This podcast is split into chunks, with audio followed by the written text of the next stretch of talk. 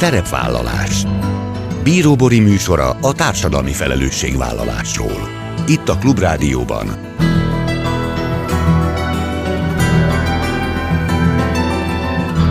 Szerepvállalás Jó napot kívánok, Bíróbori köszönti Önöket! Adásainkban hétről hétre példákat hozunk arra, hogy egy-egy cég vagy intézmény, netán magánszemély, milyen formában, milyen eszközökkel járul hozzá anyagi gondok, társadalmi problémák orvoslásához, az életminőség javításához, a fenntartható fejlődéshez. Így módon is kifejezve, hogy felelősséget érez azért a környezetért, amelyben él és dolgozik. A gyermekgyógyászatban dolgozó szakértők szerint a krónikus beteg gyerekek gyógyulásában meghatározó szerepet játszik a támogató környezet és a családtagok közelsége. Ehhez teremt majd otthonos körülményeket az első magyarországi családközpont, amelyet a Debreceni Egyetem Klinikai Központ gyermekgyógyászati klinikájának egyik használaton kívüli padlásán alakítanak ki. A közösségi helységben a kórházban hosszabb időt eltöltő gyerekek a szüleikkel közösen pihenhetnek, játszhatnak és töltődhetnek fel a kezelések között. Konyári Andrea, a Ronald McDonald Gyermeksegély Alapítvány vezetője mesél a részletekről dezodor, sampon, tusfürdő, textilmaszk. A legtöbb nőnek a mindennapok természetes kellékei. Sokaknak azonban sajnos még ma is elérhetetlen termékek. A Nem Luxus Táska kampány ötletgazdái arra buzdítják a segíteni vágyókat, hogy a már nem használt, de még jó állapotban lévő női táskájukat töltsék tele a rászoruló nők által nélkülözött higiénis termékekkel. Idén január 31-ig tart a gyűjtés, melynek végén a Magyar Máltai Szeretett Szolgálat osztja ki a nehéz anyagi körülmények közt élők számára a táskákat. Cserta Alexandra főszervezőt kérdezem. Ezek a mai témáink, tartsanak velünk! Sok szeretettel köszöntöm mai első beszélgető társamat, Konyári Andrát, a Ronald McDonald Gyermeksegély Alapítvány vezetőjét. Jó napot kívánok! Jó napot kívánok! Mert hogy egy nagyon különleges családközpont épül a Debreceni Egyetem Klinikai Központ gyermekgyógyászati klinikájának egyik használaton kívüli padlásán. Egy olyan központ, ahová azokat a gyerekeket és szüleiket várják, akik hosszabb ideig tartózkodnak kórházban. Én azt javaslom, hogy induljunk el onnan, hogy elsősorban kik azok a gyerekek és a családjuk, akik számára épül ez a központ, és mit jelent egészen pontosan az, hogyha valaki hosszabb ideig szorul kórházi kezelésre, tehát hogyan tervezik, mennyi ideig tartózkodhatnak majd itt a gyerekek és a családjaik?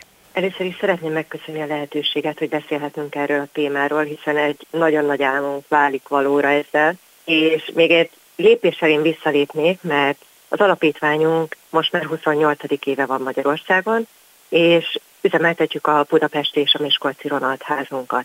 Ez egy kicsit más, mint a most épülő családközpont, hiszen ez egy éjszakai tartózkodó is. Itt azok a beteg gyerekek és családjaik lehetnek ott, akik hosszantartó kórházi kezelésben részesülnek. Maga a családközpont, ami most Debrecenben lesz, ahogy már említette is, ezek a tetőterében, ez egy kicsit más lesz, hiszen itt a gyermekklinika terves egészében lesz jelen, és ide bármelyik kórházban tartózkodó beteg gyermeket és családot szívesen fogjuk látni. Tehát itt nem csak a hosszantartó kezelés, természetesen azoknak még nagyobb szükségük lesz, hiszen hosszantartó kezelés általában súlyosabb betegségeket is feltételez, tehát nekik még nagyobb szükségük van arra, hogy egy kicsit kiszakadjanak a kórházi környezetből, és itt a családközpontban egy kicsit megpihenjenek, feltöltődjenek ebben a nehéz időszakban. Köszönöm a pontosítást, tehát akkor nem csak azoknak, akik hosszabb ideig lesznek itt, viszont gondolom, hogy a, a meglévő infrastruktúra és az, hogy mekkora hely lesz itt, az azért valamennyire majd korlátozza azt, hogy egészen pontosan mondjuk egyszer hány ember tud ellátni, kiszolgálni ez a központ. Egyáltalán hogyan fog kinézni, tehát kvázi egy lakást kell elképzelni? Igen, ez egy nappali tartózkodó, nagyjából egy lakást kell elképzelni. Ahogy említette, ez a tetőtérben lesz, ez most jelenleg használaton kívül van. Ez egy tényleg egy nagyon izgalmas helyszín. Amikor megterveztük, megálmodtuk, akkor is láttuk, hogy itt tényleg egy nagy álom, egy tényleg egy olyan terület fog megvalósulni, ami, ami ezeknek a beteg gyermekeknek és családoknak nagyon sokat fog segíteni. Ez egy körülbelül 170 méteres területet kell elképzelni, egy kényelmes nagy nappalival, egy konyhával, ahol meg tudják melegíteni a kis ételüket, egy gyerekjátszóval, ahol a gyerekek is kikapcsolódhatnak. Nagyon fontos, hogy lehetnek együtt, de lesznek olyan terek, amik elszeparálhatók. Tehát, hogyha valakinek egy kis egyedülétre, magányra van szüksége, akkor is abszolút meg tudja találni itt a családközpontunkban. A tér lehetőséget ad arra is, hogy legyen egy, egy galéria, és itt a galérián pedig például lesz egy tanulószoba, ahol ezek a gyerekek, akik hosszantartó kórházi kezelésben részesülnek, kiszakadnak az iskolai oktatásból, és itt egy kicsit behozhatják a maradásokat, tanulhatnak, erre is lehetőségük lesz. Természetesen fontos még a vizes blokkok, lesz mosógép, szárítógép, tehát minden, minden ilyen kényelmi funkcióra gondoltunk, ami egy kicsit megkönnyíti ezt a nehéz időszakot. Igen, valóban nehéz időszak, mert tulajdonképpen azt nem mondom, hogy majd, hogy nem mindegy, hogy mennyi ideig van valaki kórházban, de egyáltalán amikor egy gyerek olyan élethelyzetbe kerül, hogy mégiscsak kórházba kényszerül, akkor az azért akárhonnan is nézzük egy nagyon nehéz élethelyzet neki is, és a családjának is az, hogy egy pici időre, akár rövidebb, akár hosszabb időre kiszabadulhatnak abból a mondjuk is szigorú környezetből, ahol ugye a kórházi kezelés zajlik, azt szerintem nem is kell magyarázni, hogy az mennyire sokat jelent.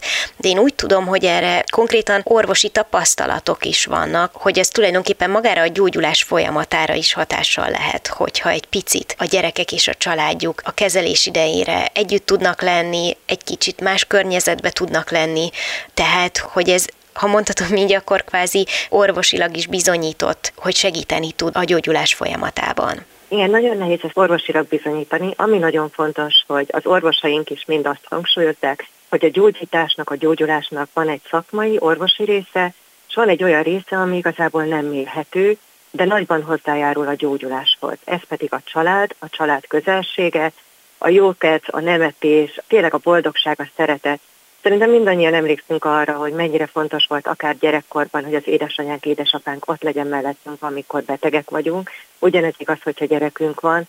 Tehát nekem már viszonylag nagyok a gyerekeim, 15 és 18 évesek, de mai napig, hogyha betegek, akkor nagyon fontos, hogy legyen az a reszeltalma, anya ott legyen, és tényleg ez a közönség, ennek van egy ereje, van egy gyógyító ereje ami igazából nehezen mérhető, de ott van, és ez nagyon fontos az igazi gyógyuláshoz.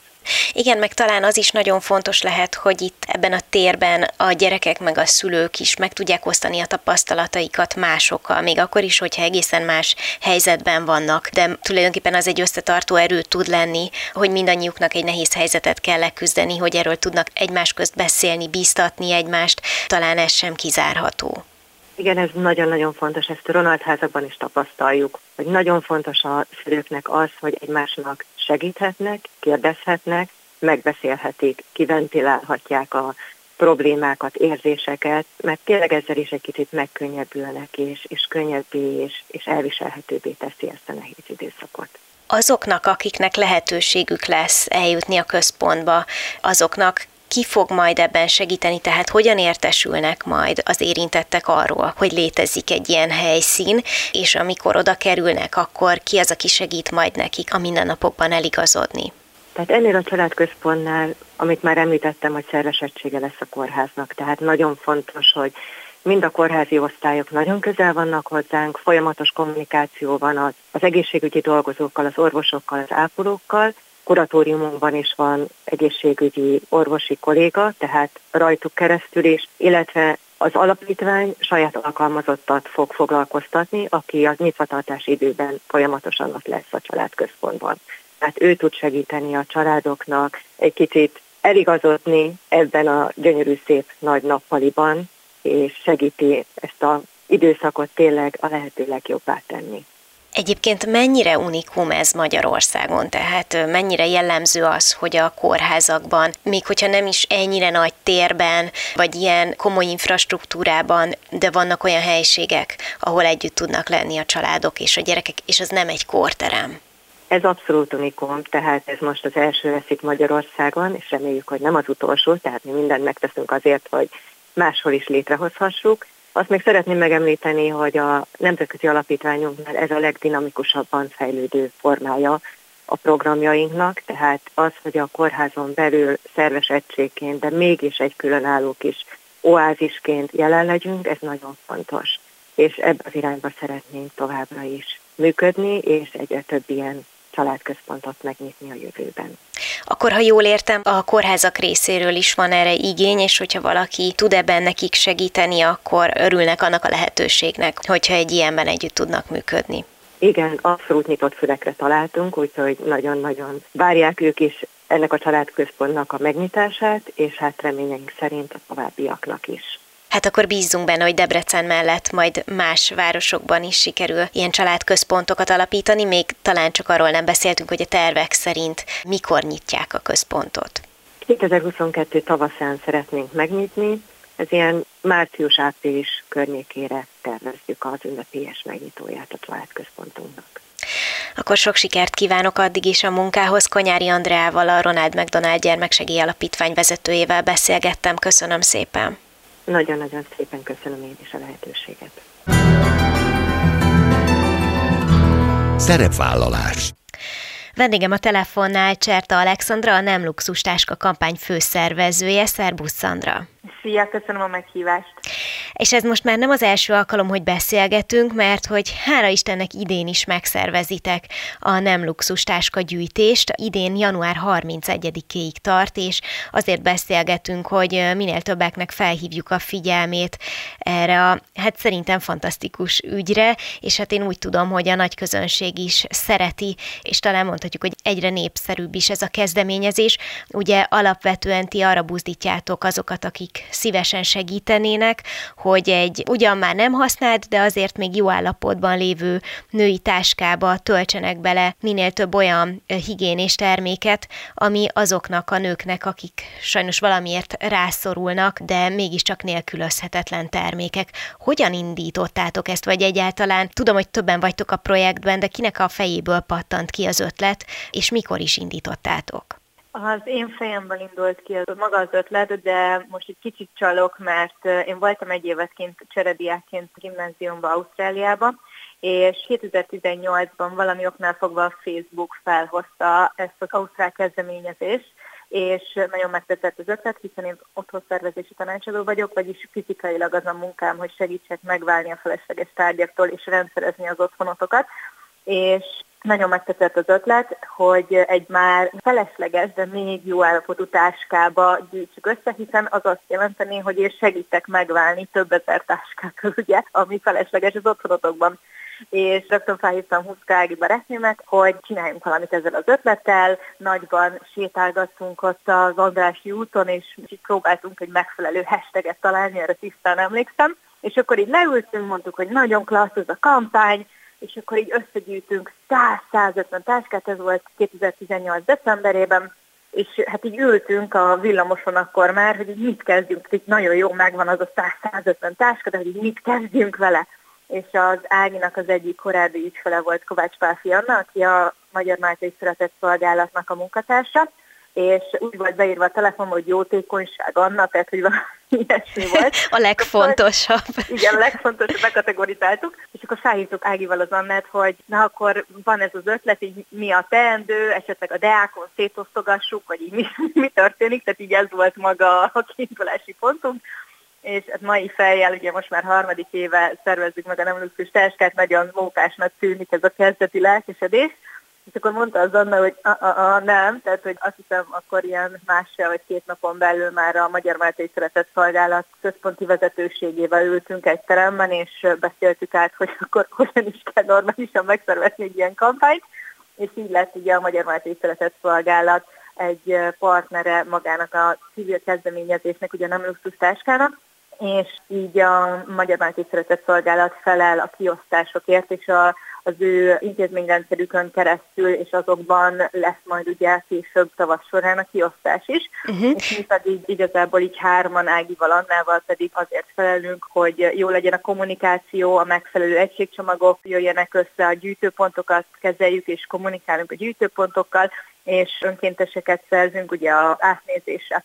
Nagyon jó, hogy elmondtad ilyen egészen részletesen a kezdeteket, mert szerintem ez egy tök jó példa arra, hogy lehet, hogy megfogalmazódik sokaknak a fejében valami klassz ötlet, de hogy azt azért nagyon össze kell rakni, és értelmesen átgondolni, hogy abból aztán tényleg valami hatékony dolog szülesen, és ez a ti esetetekben így volt, hát mondhatni azt, hogy mondjuk szerencsétek volt, hogy ismertetek valakit a Máltai Szeretetszolgálatnál, de összességében azt gondolom, hogy ez egy jó tanulság másoknak is arra, hogy hogyan érdemes elindulni elindulni, és, és tovább gondolkodni, és nem feltétlenül ragaszkodni egy eredeti ötlethez. Egyrésztről ez is, másrésztről pedig Anna azért a Magyar Mázészületett Szolgálaton belül is úgy gondolom, hogy egy, egy unikorn is olyan értelemben, hogy szaktudása az nagyon ott van a topon, és tényleg ő pont egy olyan ember volt, aki, aki az extra lelkesedést is beleadja, hogy sikeres legyen a kampány, szóval ilyen szempontból valóban szerencsések vagyunk, hogy Annát megismertük, és neki volt tényleg több éves tapasztalata ezzel kapcsolatban